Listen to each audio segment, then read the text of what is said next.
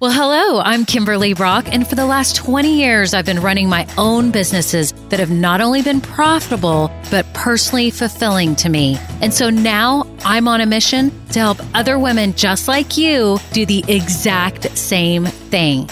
Now we're going to have some fun, so let's get started. Hey everyone, I am so happy you're here today. This is going to be a fun episode. I kind of liked this little title of it Nine Sweet and Sour Truths About Your Business, right? Because it's some great things, but some things that are not so great. And I just wanted to kind of lay it out there for everybody that these are what I have discovered over the years and think they could be useful to you and give you some food for thought. Get it? Food for thought, the sweet and sour. Okay. So the first one is that you get to fit this business and your schedule around your current season of life. But the sour truth is that it doesn't allow freedom like people think. Let me explain. So, you get to schedule your meetings and your calls and when you work around maybe what your kids are doing or other activities that you're involved in, which is absolutely wonderful. When I started mine, that was the best thing about it is that I wasn't away at a job all day reporting to someone else where I had to be on their schedule. I did get to make my own schedule, but that sour truth was that you don't get the total freedom because you are always accountable to this business. And you should be. You're the owner. The buck stops with you, right? And things have to get done, and customers and clients have to get taken care of. For my gift businesses, for example, holidays were the busiest time of the whole year. So, guess what? I was working all of November and all of December up until Christmas Eve at noon. And then I was working the next day because we would get so many online orders. It's not even funny. And then having to deal with if there was a shipping issue or every now and then, you know, the wrong product was shipped or whatever happened or something broke during shipment you know, I was always on call. So I always had to be available, whether it was by email or phone and have hours. Now you can set boundaries with your customers and say, we work these hours and put that on your website or put that on your Facebook page. These are my hours. So you can set boundaries for that. But you just have to know as a business owner, you have flexibility, but you don't have like 100% freedom, if that makes sense. So, the next truth is that you get to make money doing something you love, but the sour truth is maybe not right away do you get to make good money. And this is pretty much true for most businesses, unless you have some major you know group of people that are have been waiting for you to come out with a product for years or offer a service and you've got all this demand built up ahead of time and that you're off and running. Otherwise, most people are just kind of starting from ground zero and working their way up. And when I say working your way up, I don't mean like as in a job, but working your way to making more money. So the exciting news is that, oh my gosh, how lucky are you that you get to make money doing something you are passionate about, right? But you just have to know when you start that the money may not be there immediately. And so take a calculated risk. Don't just go all in and say, I'm going to quit my job today because I'm going to start this jewelry business. But the jewelry business may not really make money for a year because you've got to do all these things to get your website up and get photos taken and get prototypes and pieces of the jewelry made.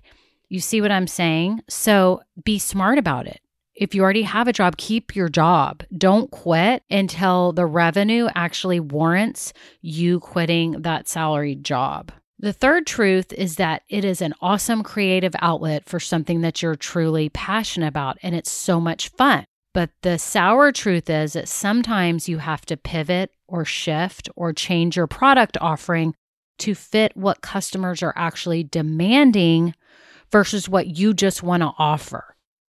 I've seen other artisans and artists get stuck in that mode of only offering the certain thing that they love. Maybe let's just say it's a jeweler and she offers this one type of necklace that, you know, has initials on it, which is amazing. But come to find out, her clients really wanted gemstones on it and really nice stones. I'm just throwing out an example here. And if she would only pivot a little bit and start offering the gemstones, she would get more business. So that's what's hard. I think sometimes we get stuck in our creative brain that it has to look this way or that way. You have to know that you have to be able to be flexible and you have to shift. You're still getting to use your creative mind for this. You're still getting to offer a beautiful piece of jewelry. It may not be exactly what you think is the most beautiful thing or the best thing, but you have to know what the customers are demanding and be able to move to that. The fourth truth is that you get to employ other people and get help. You don't have to do it alone. But there's one caveat to that. And this is a sour truth is that a lot of times you have to wait until you have enough sales to justify it, right? So at first, you have to wear every hat. You have to become a jack of all trades. I used to say that. I could do everything from web design to customer service to shipping manager to picking out products, graphic design. I was the accountant. I mean, you name it, I was having to do everything. So I get it if you're doing that for your business. I 100% get it. But there are so many resources now for inexpensive ways to get help. You can get college kids that want to work on the side that are graphic designers, and maybe they can help you with some of that if you're not good at that. Or there's places like Fiverr and Upwork. If you haven't seen any of these sites online, there are some great ways to get inexpensive help that you can start outsourcing or right now, if you know, like you're doing everything yourself, but you know you're suffering in certain aspects of your business, you probably should go ahead and spend the money to outsource because it will probably be done better than how you're doing it if you know it's your weakness. And it'll free up time so you can actually focus on what you should be doing.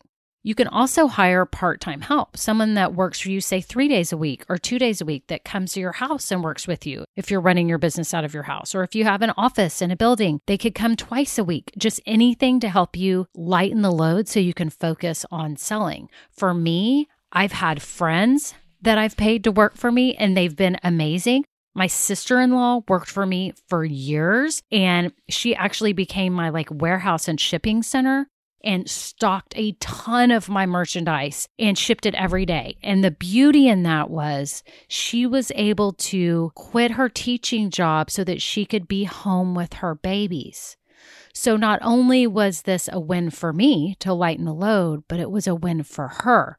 And what an awesome situation right? So be kind of thinking about that. If you need help, you can hire out cheaply. You get family, you can get friends. There's ways to do it so you can focus on the more important aspects of your business in the important areas where you shine. The fifth truth about business is that you actually get to serve people and make them happy.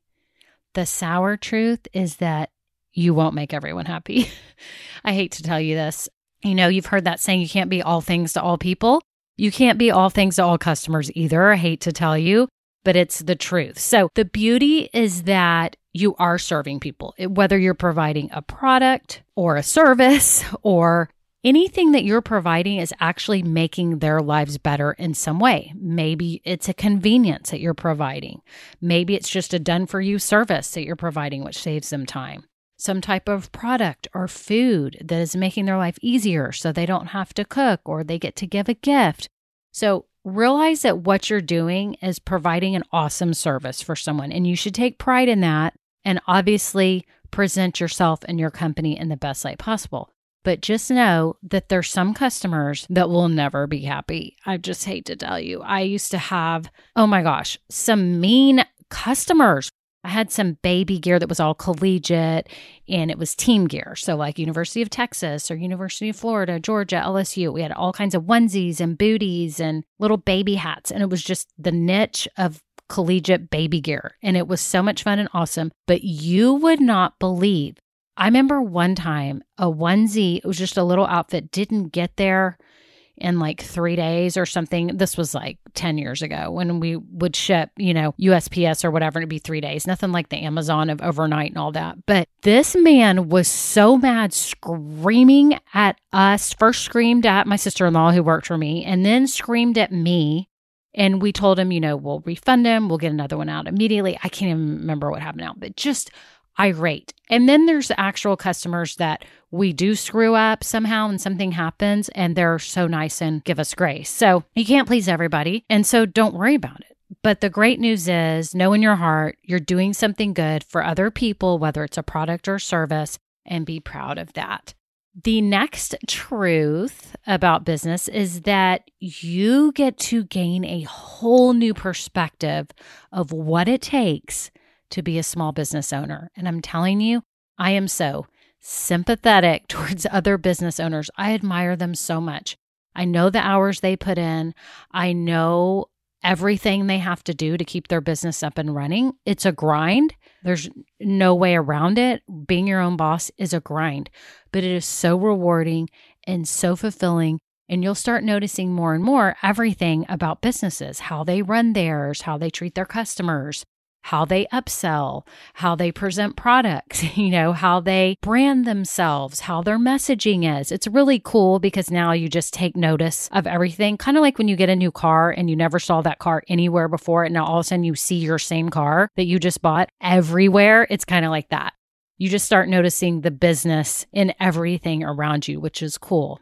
But the sad part about it is you can see when other businesses are doing things wrong or inefficiently or not maximizing their business and it's heartbreaking.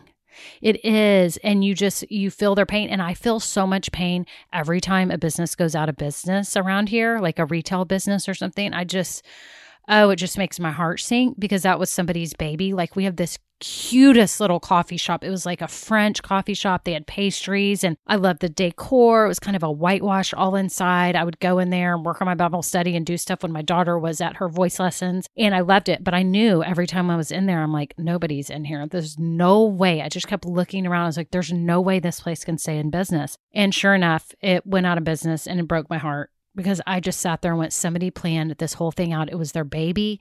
It was their love. They had high hopes for it. So that's the sour truth about business is that not only do you love and admire businesses, but you get sad when you know maybe it wasn't the right location or it just wasn't the right kind of business for that location. You know, it's kind of heartbreaking. So the next truth is that whatever strengths you have, they will shine in your business. So if you're really good at networking and working with customers, it's going to show.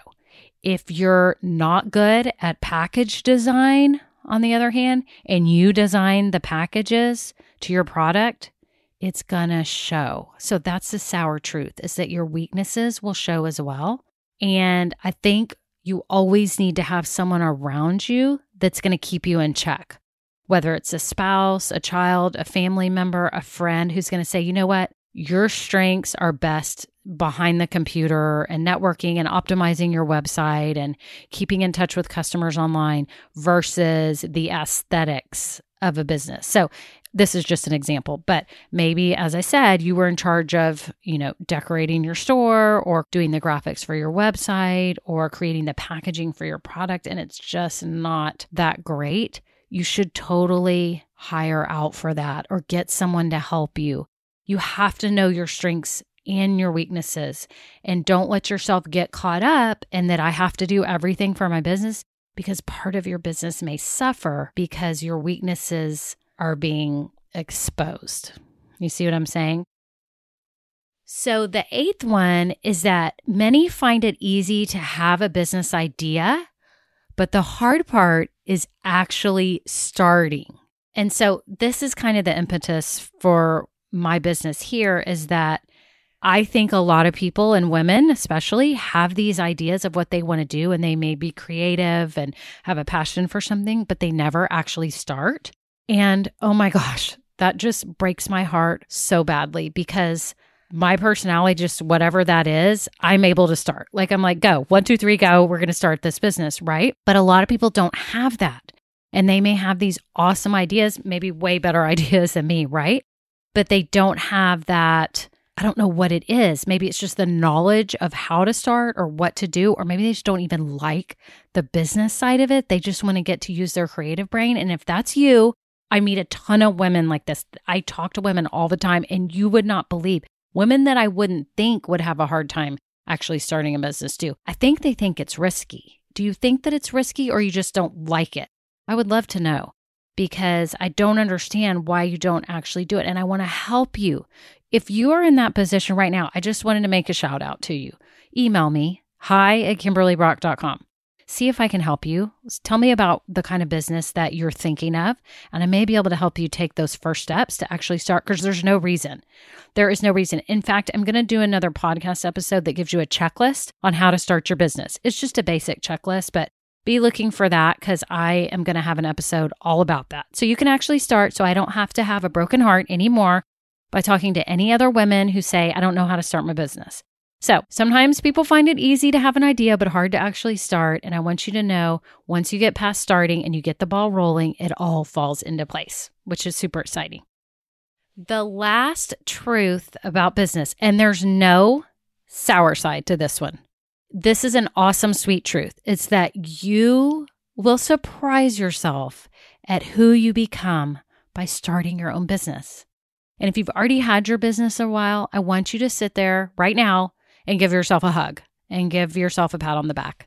Because starting your business, as I said a minute ago, many people stop prior to this and their business never happens. So you are going to be surprised at what you are capable of.